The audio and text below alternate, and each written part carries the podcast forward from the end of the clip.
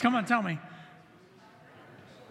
Violet, right? Her name is Violet Beauregarde. Now, Violet is from the movie Willy Wonka and the Chocolate Factory for those of us who saw the original. And then Charlie and the Chocolate Factory for those other people. Um, but Violet got into that state. How did she become a life size blueberry? She ate an experimental piece of gum. And why did she do that?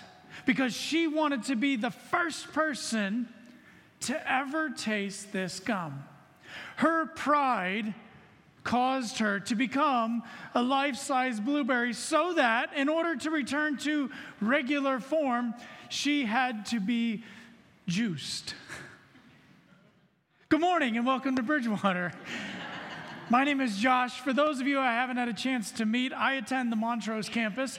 Um, I'm a banker here in town, and no, we're not talking about money today. They always bring me in when we're talking about money, but not today. Um, I ha- I, tomorrow I celebrate my 24th anniversary, so clap for my wife who's not here because she put up with me for 24 years.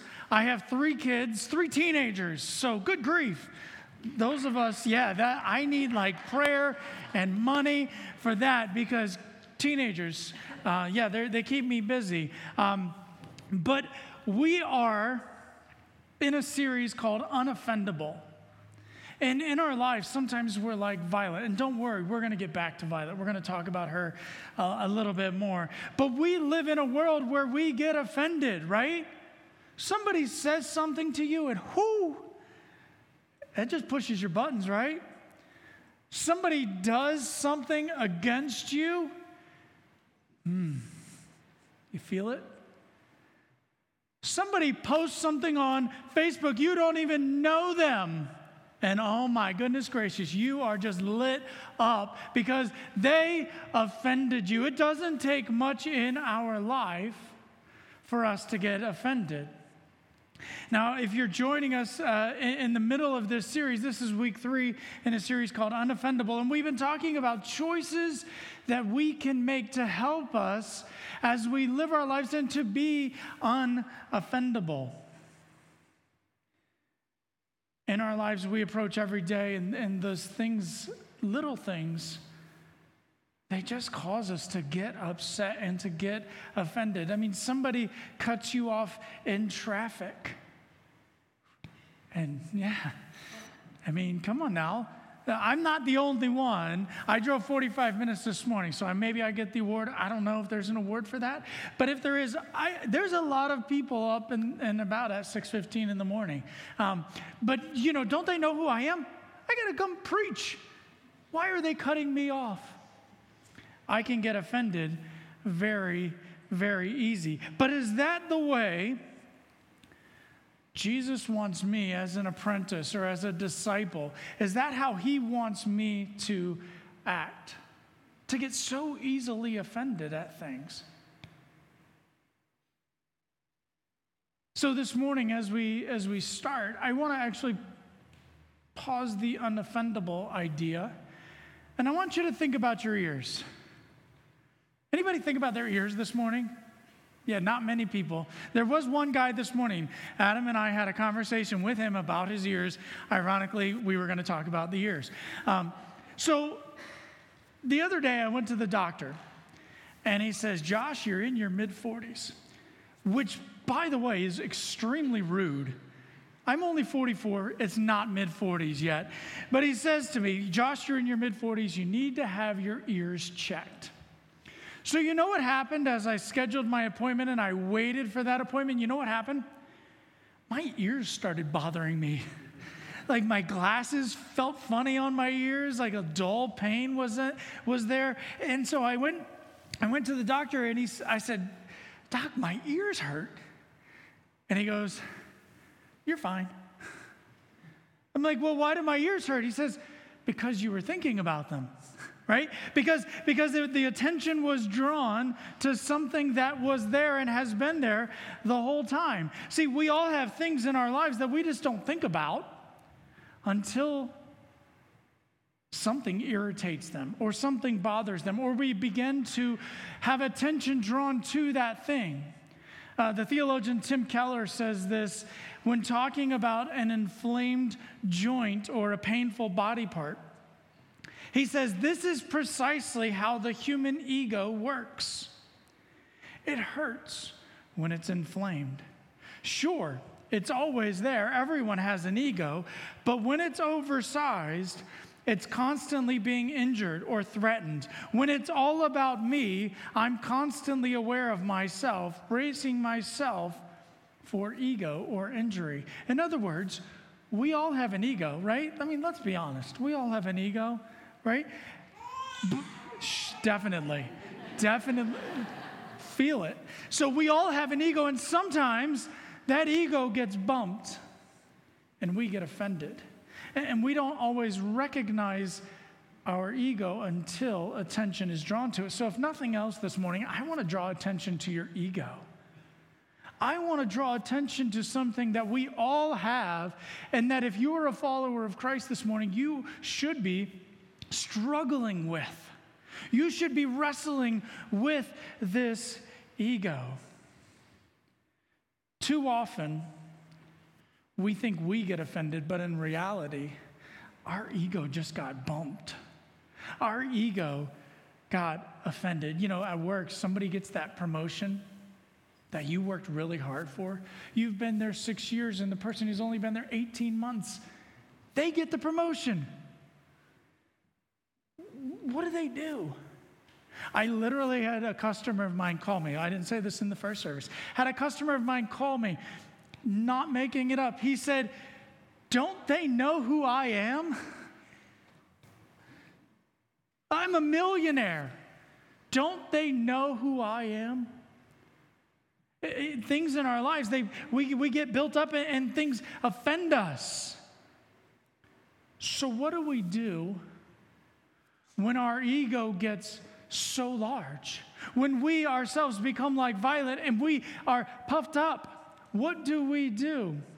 Well, of course, we're going to look at Scripture. And we're going to look at a couple sections in, in, in, the New Testament where the Apostle Paul, who, if you're taking score, like if there's a scorecard, he wins, right? He did everything that you can do, and he did it better than I do it. And, and yet he addresses consistently humility. He addresses these churches. He wrote these letters to these churches because, in case you haven't noticed, churches are full of egos.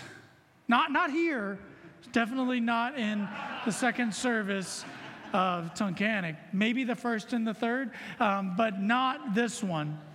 But churches are full of egos. And so Paul actually addresses very directly how we are to live like Christ. And we do that by dying to ourself, dying to our ego, and pursuing humility. So, as we look at what is humility, I, I, I wanted to come up with a, a really succinct definition. And, and this is the best one I could come up with. Humility is honestly assessing ourselves in light of God's holiness and our humility.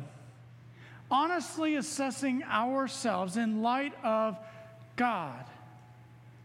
Too often, and I'll say me, I don't compare myself to God.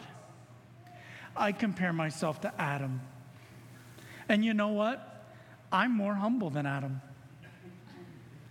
On a scale, my humility is up here and Adam's is way down here. I am basically the most humble person I know. We laugh, and yet, come on now, that's what we do. We don't compare ourselves to God. I compare myself to another imperfect person, and of course I'm better than him in my eyes.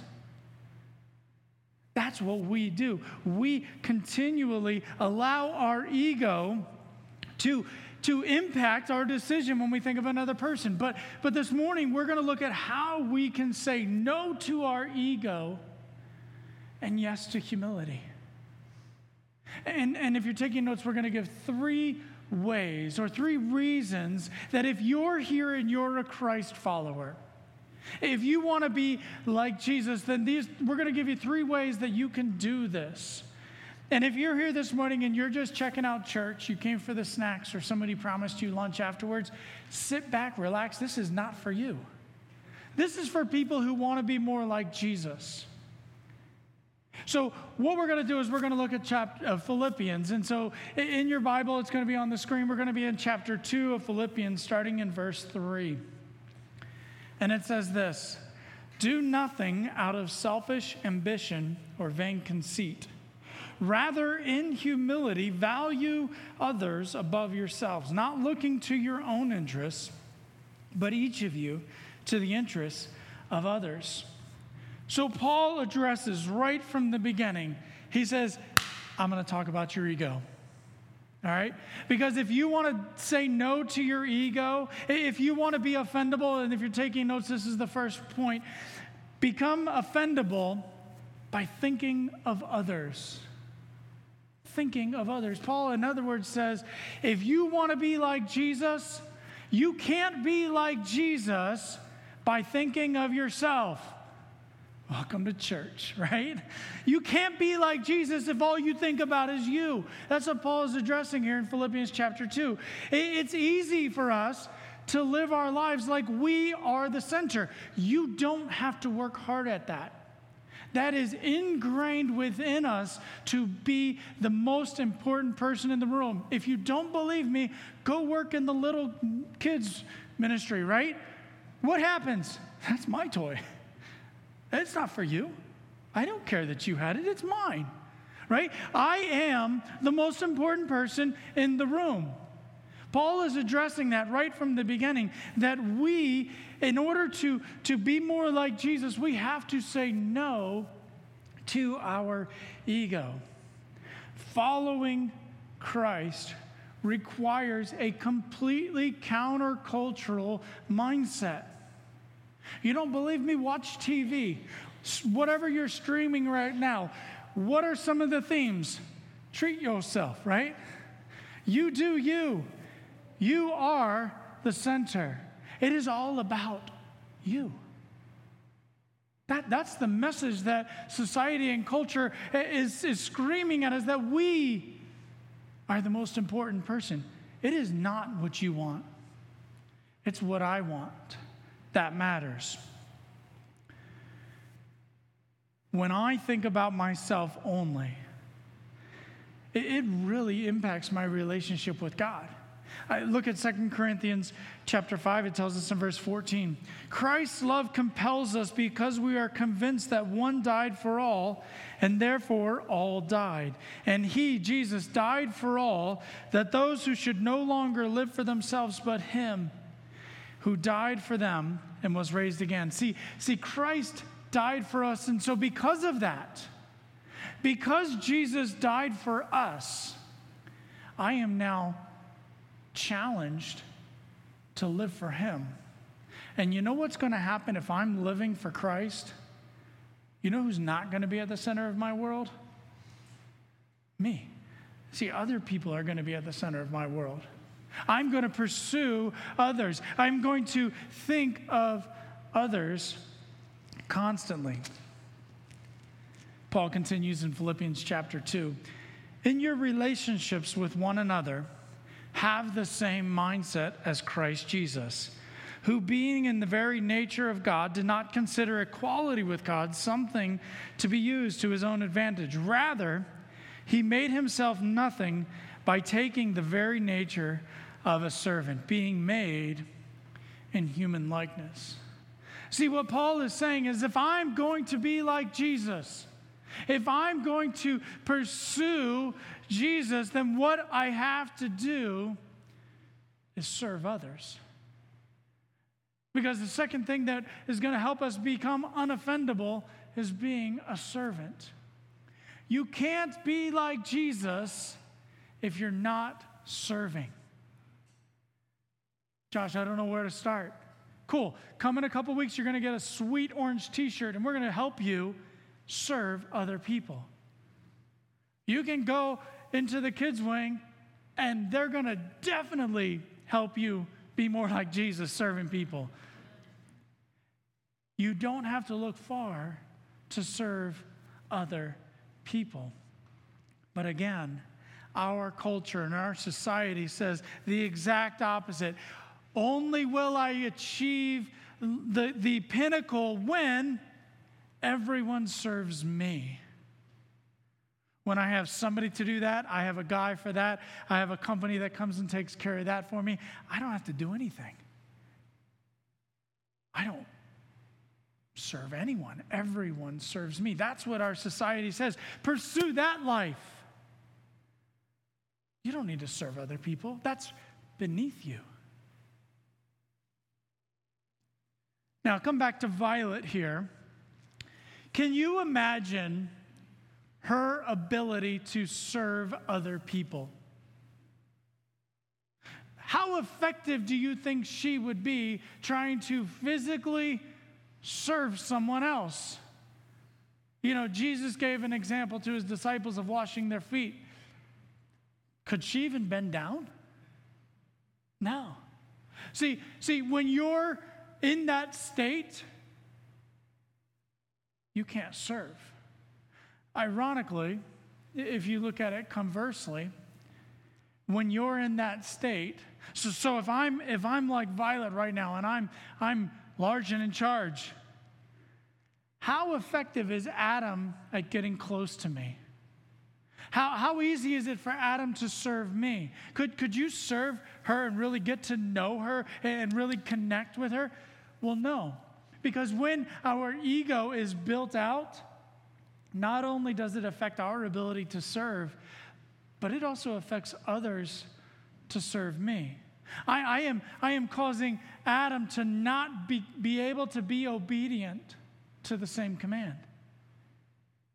And I'm robbing him of that joy that comes from serving. It's interesting to me when we describe our ego, the words that we use. What do we say? When, when, when someone's chest is what? It's puffed up, right? Or man, their ego is really inflated.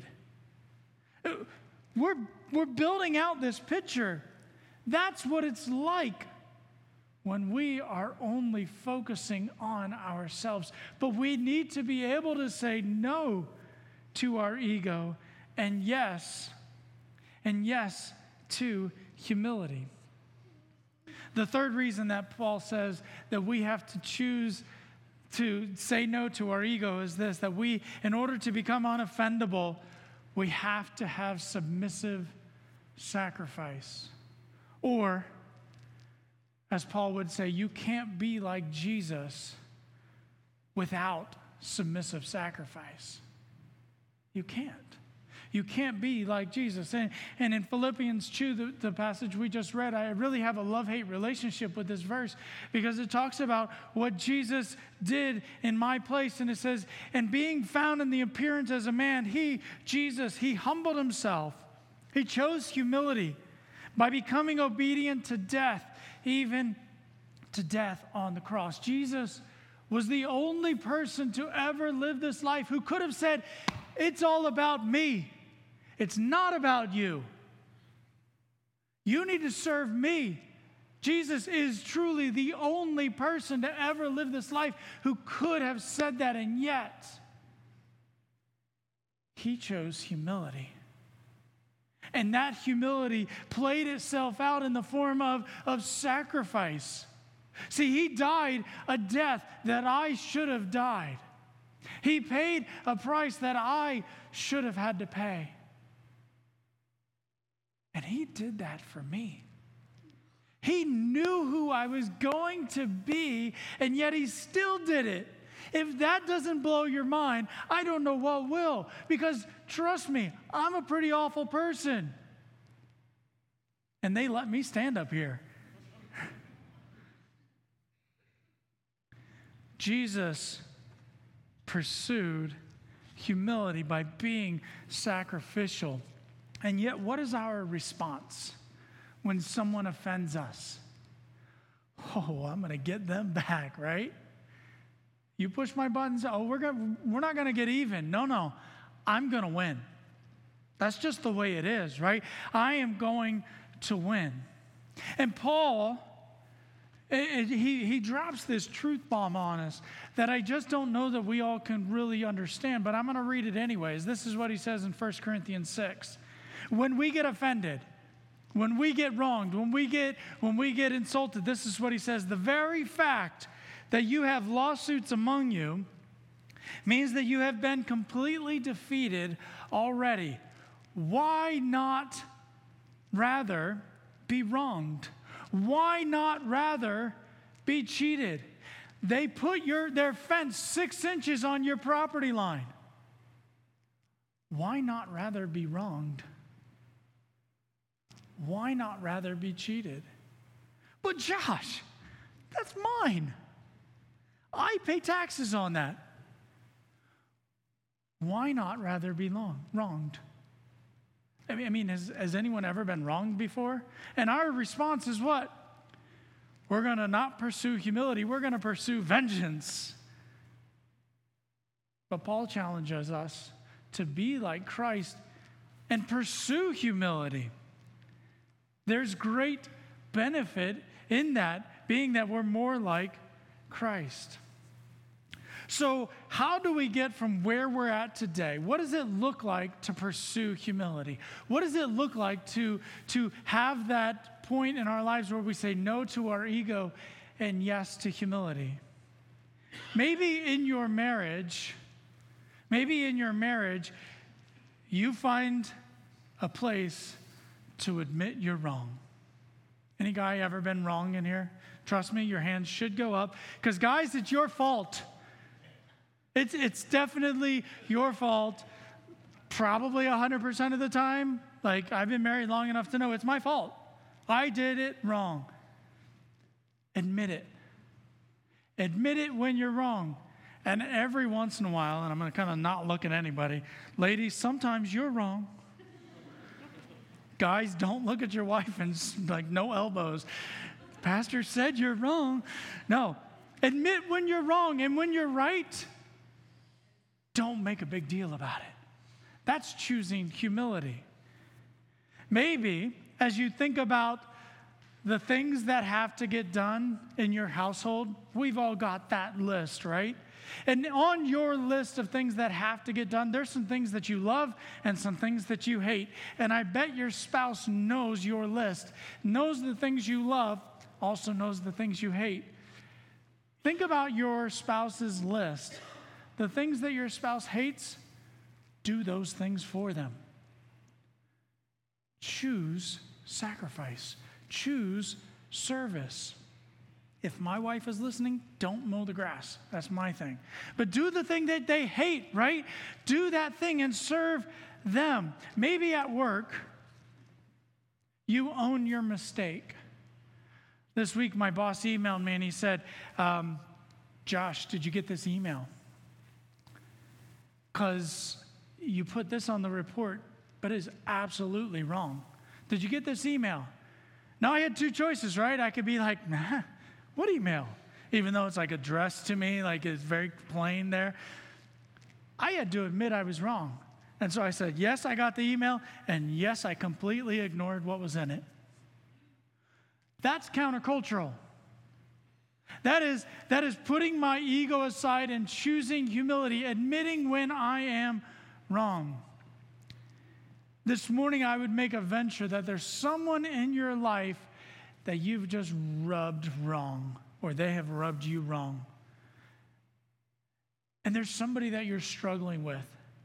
How do you choose to say no to ego and yes to humility? Think about that person and serve them. Serve them. Do something for them. Another thing that you can do, and this is very, this is hard. Like I'm saying these things and I'm thinking of that person and I'm like, how am I going to make this happen? That person, that same person, come up with three things this week that you're going to praise them for. Adam, that new car you got, it is just so awesome. It's, I didn't even know there was a car that could be that shiny. I don't even know what color that is, but oh my goodness gracious, it is the coolest color in the world. You made the smartest choice you could ever make when you bought that car. For that person that you just they don't you don't get along with them, that's hard, right? But what would they think about you? They might think you're weird. But guess what? You're in good company, right? Look all throughout Scripture. People thought Jesus was whack. If they think you're, you're way out there, great, you're doing good. We are called to be like Jesus, and in order to do that, we have to be to the place where we are willing to think of others, to serve others, and be willing to pursue sacrifice. Let's pray. God, thank you for all that you do. Thank you for your goodness to us, even in spite of our failing, even in spite of our choices that we continually make that are against you. God, this morning, maybe there's somebody here this morning who has just been struggling with their ego, struggling with their pride, and right now they feel like Violet. God, I, I pray this morning that they would find tangible ways to say no to their ego and pursue that humility, knowing that it's hard, knowing that it's not easy. But God, that is what you called us to do. God, we thank you for who you are. We thank you for your son, Jesus. And we pray these things in his name. Amen.